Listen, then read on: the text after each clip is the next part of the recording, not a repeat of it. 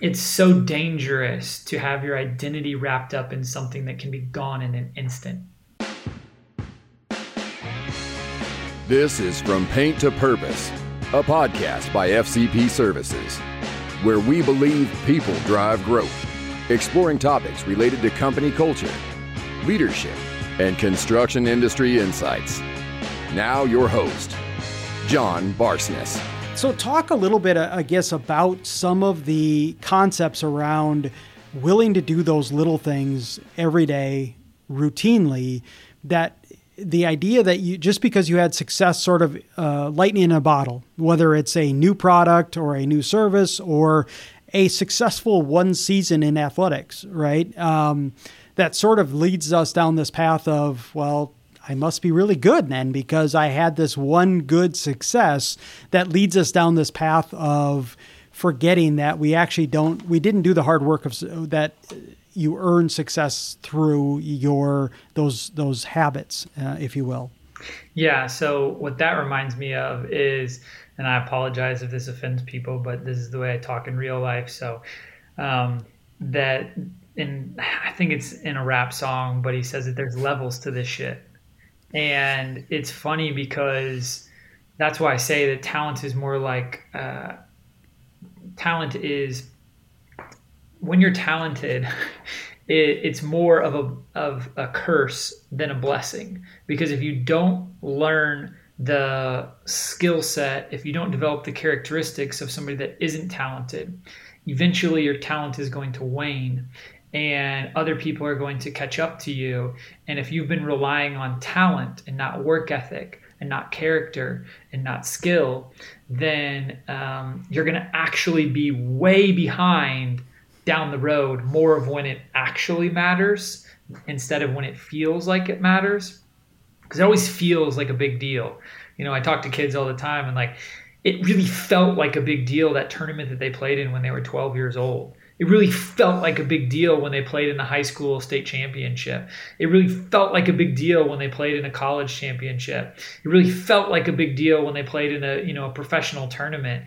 And then when they get some space from that, they realize that actually wasn't as big of a deal as I thought it was and felt like it was. And had I realized that and kept it in a proper perspective, I probably actually would have played better because I didn't put it on this pedestal that it didn't belong on. And so it really trapped a lot of my hard work and skill and didn't allow it to come out. But yeah, there's there's levels to it. It's it's funny, you know, again, I, I play a lot of golf and so there's a lot of times when people look at my golf game and they're like, Yeah, he's not very good. And they're right. But there's levels to this. Let's go play in a stroke play event. And all of a sudden, it might look a little bit different. Let's let's play match play with no strokes or for a lot of money. And there's levels to this shit. It's not just what you see, it's how can you handle all this other stuff that comes along with it. And really what it comes down to is that not only is there levels to this stuff, but you can't skip levels. And if you do skip levels, and that's where winning the lottery comes in or being super talented comes in you're going to be worse off down the road so that's why people that win the lottery typically uh, on average five to ten years down the road they're worse off financially than they were before uh, winning the lottery and because if you don't have the skill set, if you don't have the characteristics that it took to acquire that, then you're most likely going to lose it because you don't know how to handle it. You don't know how to take care of it. And if you get really, excuse me, and if you get really, um, you know, what most people would call lucky by you know winning the lottery or being really talented then what that does is it allows you to skip steps. It allows you to not go through the pain and suffering that you should have to go through. You can not put in the work. You can not put in those unseen hours like my buddy Drew Hanlen says. And then there's a point coming. There's a level coming. There's a boss coming that you got to fight and you know like the old school video game but if you didn't learn the skills if you didn't do the work if you skip steps you're not going to be ready for something that's coming and then who is worse off You know, so like I, I love Kari Korver to death. Kyle Korver's little cousin. She was one of the best shooters in America, and I had five years with her at UCLA. She's like my little sister, and and she's the hardest worker around. And I I always told kids I was like, she's not the most talented by any means. But if you don't learn how to work the way that she works, if you don't learn how to treat people the way that she treats people, if you don't develop the type of character that she has, she is going to so far leapfrog you down the road, it's not even funny. Because she's had to. She's had to fight and claw and give everything at every single level just to survive and occasionally thrive with way less athleticism. And if you don't learn that, if you don't learn to develop that, there's a level coming where you're going to desperately wish that you had. It's why, again, going back to you know my speaking skill, I cut my teeth in the street. I, have gone into some of the toughest housing projects, some of the toughest schools. I've gone and spoke for free all over this country and places that most people will never go. I've spoken in gyms that have terrible acoustics with kids that do not want to be there. I've been in, in, in I remember being in a 700 seat auditorium that had like 90 people in it. The lights went off and my microphone went out, and everybody thought I was going to stop and I didn't stop.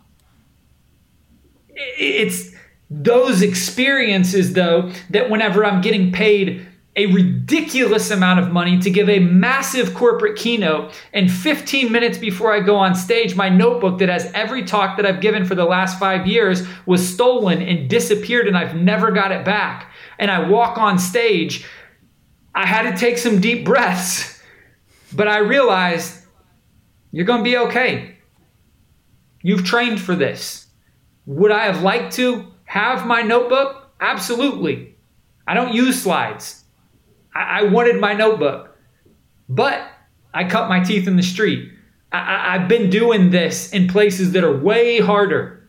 I remember the first time, I actually, the only time I've ever officiated a wedding, and it was for one of my best friends, and it was really special to me. I didn't want to mess it up. And so before I went out there, I had all the groomsmen come into the restroom and I did my entire talk with them in the restroom and I told them you can do anything that you want to do to me minus, you know, physically hurting me while I do this to distract me, to mess me up, do whatever you want.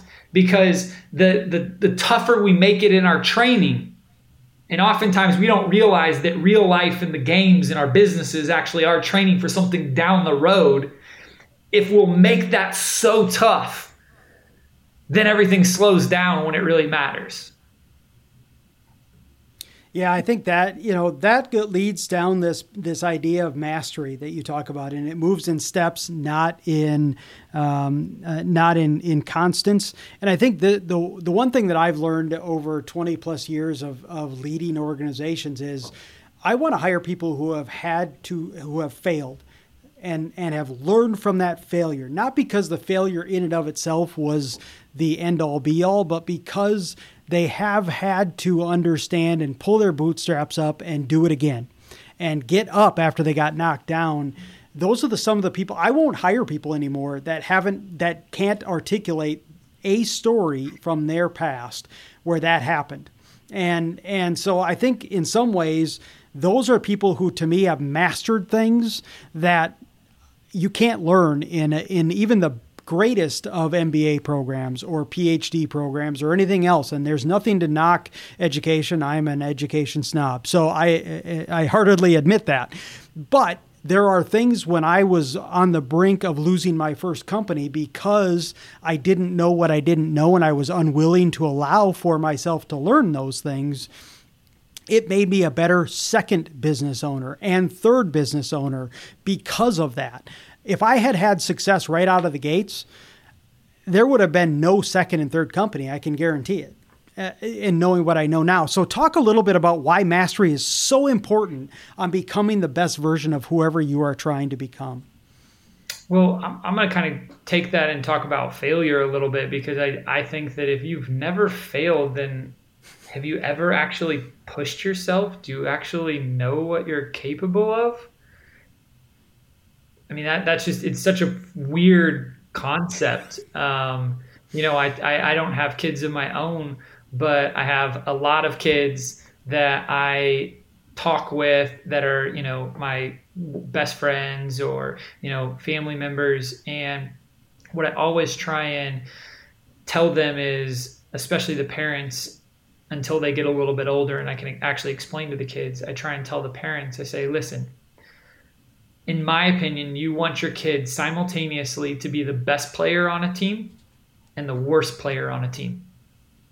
And I think that's the best environment that you need to learn what it's like to have to lead and have people look up to you. And in those moments, how to treat people that aren't as good on that team. And you also need to know what it's like to be the water boy. One of the best experiences of my life was being the water boy in um, Colorado the summer between my sophomore and junior year. And my buddy Jamie Gilbert and I went out there and they flat out said and thought that I wasn't good enough. And I was playing against players. I think there was like seven guys that would go on to play on different national teams. Every day I was guarding Robbie Finley in practice. I didn't play defense, but that's where I would end up getting put. And Robbie Finley, Robbie Finley ended up starting for our national team in the next World Cup. And um, I wasn't good enough when I got there. And I learned for the first time what it was like to be the water boy that didn't dress for one single game and, you know, at the end of the summer, the coach said to me, Hey, I want to apologize. I should have put you in the lineup. You grew so much. And by the end of the year, you were good enough to play. And I knew that. But I also learned through that summer what it's like to be on the other end of the team. And it was invaluable lessons that I never could have learned. I never could have understood if I had always been the superstar everywhere that I went. And so I think that how do you know what you're actually capable of, what your potential of or potential is if you're never pushing yourself to the brink of failure? You can't. Yeah, I no, I would agree with you on that. I mean, I I've always told people if you're not stretching and growing to the point of failure, you're not actually growing. Right. And and it just doesn't it doesn't I I can't compute with that either though, but I've also I I just but that's why I say I don't. I've never. I haven't hired anybody in the last 15 years that ha, that can't demonstrate for me where they failed yeah. because I just don't think that you are actually ready to s- find sustainable success, whatever that is, yeah. and be good at anything or master anything if you haven't failed because you don't know what you should be mastering if you haven't actually failed. Right, and exactly. uh, you know I, I, I, always tell people I'd rather have you face plant while I can help you before uh, you go out on your own and, and cause more problems for yourself exactly. and others because of it. So, um, in terms of the, the, so I think along with this idea of not be, you know, not having experience or not wanting to fail because for whatever reason, there's a lot of reasons people refuse to want to go down that path. I think a lot of that comes to an ego, right? It, the ego isn't allowed to doesn't allow us to go down that path because that would mean that it's too bruised and battered and we don't want to deal with our own self uh, around that. So why is it what is it about ego that is so difficult for people to overcome when it comes to identifying that what success actually needs to look like for themselves and doing the hard work of actually realizing that? Yeah, Great question. And I'm not sure I have a great answer, but I, I do know that ego is one of the greatest inhibitors of true success and truly fulfilling your potential because so often our ego is going to get in the way and it, it, wants to protect us. It wants us to stay in a safe bubble where we feel good, where we feel great, where we feel like we're, you know, invincible, but really it's just a lack of security in who we are and where our identity really should be found. And the more secure that we are as a human being and not attaching our self worth and our identity to some activity that we do or some outcome that we get, the more likely we are to actually pursue stuff that's hard, to actually tap into our potential, because our ego is always going to want to keep us safe. Or our ego is going to put us into situations that are going to really, really mess us up. And I would like to use another word, but I've already cussed a couple times, so I won't. um, it will really, really mess you up. And um, and then once again, you're going to have a hard time fulfilling your potential because then you're going to have this bruised ego, and that creates a, whole another set of of issues. So oftentimes, again, I think it comes back to the the character piece of who do I want to become, and stop allowing my identity to be wrapped up in what I do and outcomes that I get.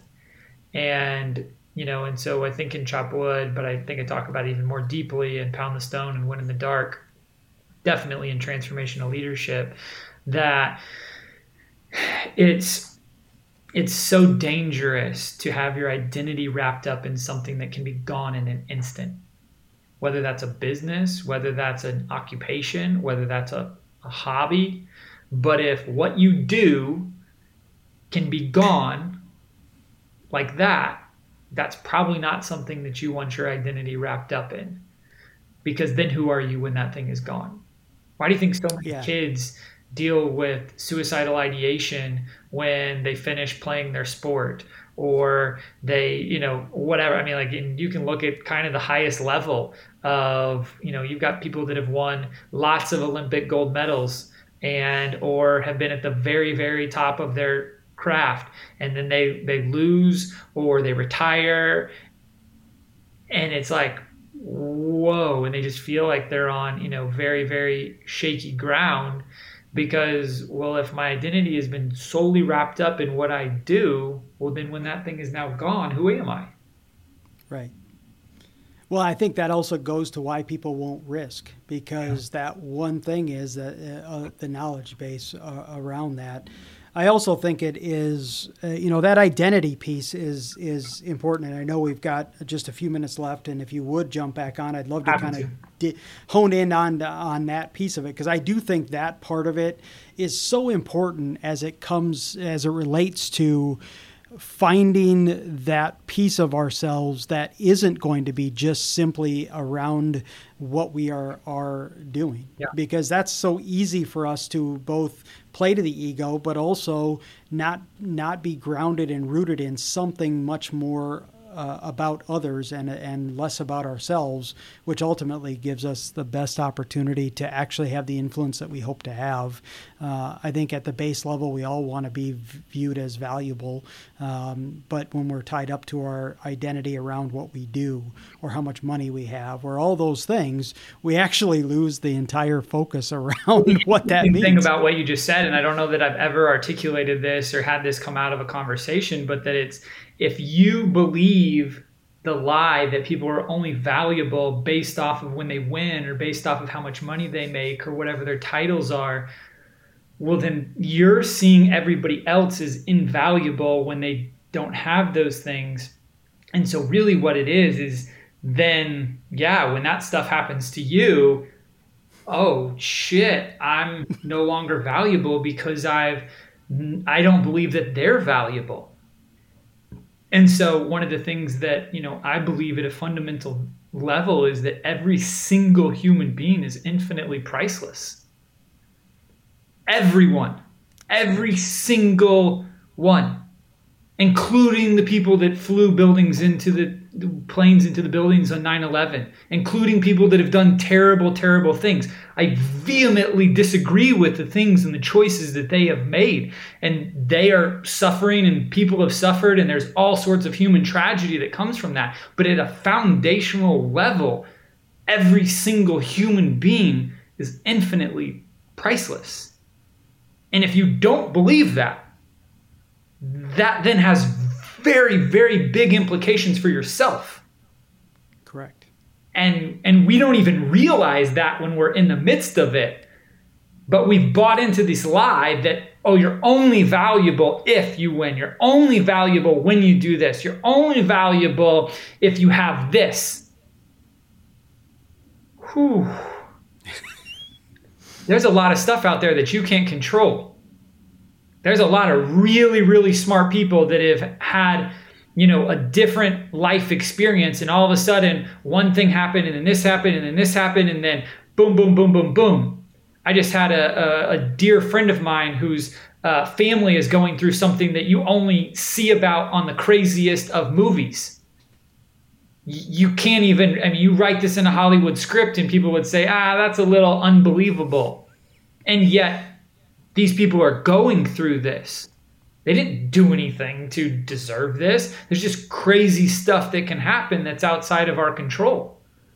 What, what, did my parents do something to deserve my baby brother, you know, the light of our family drowning whenever I'm nine years old and he's two and a half? No. But how's that going to rock your world? How's that going to change everything? I mean, you just you just don't know how quickly, and then all of a sudden you end up, and it, and it just becomes this spiral downward because at a core level you don't believe that human beings are infinitely priceless. Right. All right. So picking up uh, on this whole theme around identity, uh, you know, one of the things that we've been working on in our organization uh, is helping people be uh, focus on being rather than doing, and especially with our yeah. leaders. Um, talk a little bit about what it simply means to uh, remind yourself of the value that comes from who you are as opposed to what you do or whatever the world might say is successful or not successful for that matter, and a little bit about what that looks like when it comes to how do you remind people uh, and how do they remind themselves, most importantly, about what that what value they actually have to the world that they are existing in.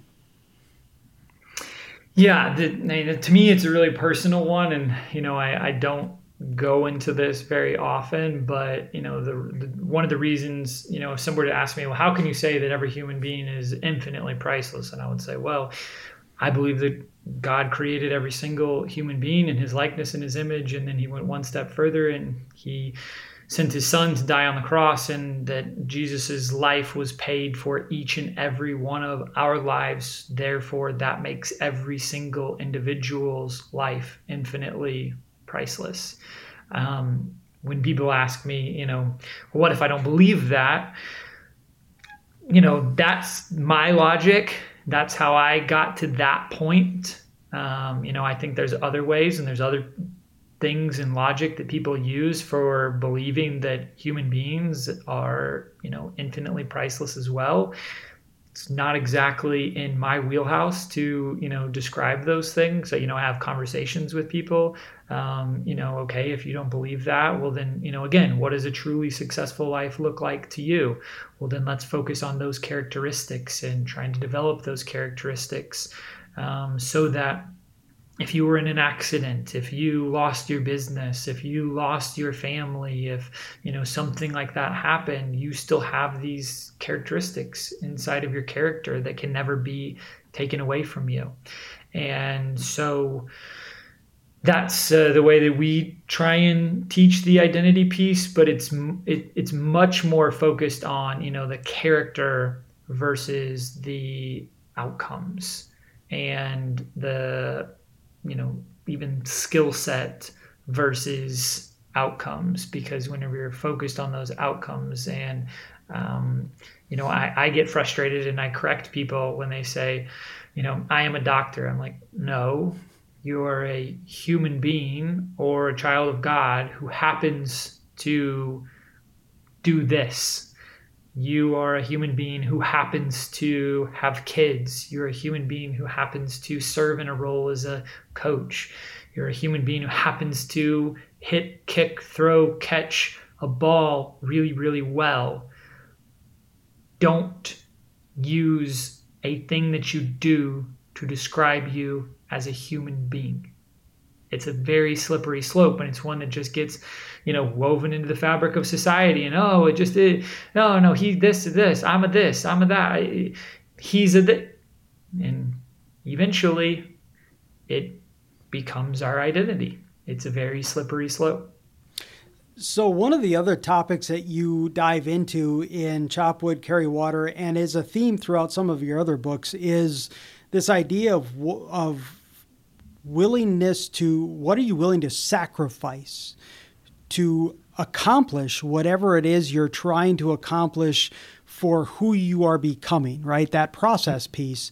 Talk a little bit about what that looks like from your perspective when it when when that topic comes up because again we often are uh, we struggle in this world sometimes when we talk about sacrificing or serving or whatever that might be right? Those are two different concepts but woven around the same piece which is it's not about me. It's about what i'm able what i'm doing for the world around me and the and the people of influence that i have uh, an opportunity to be around.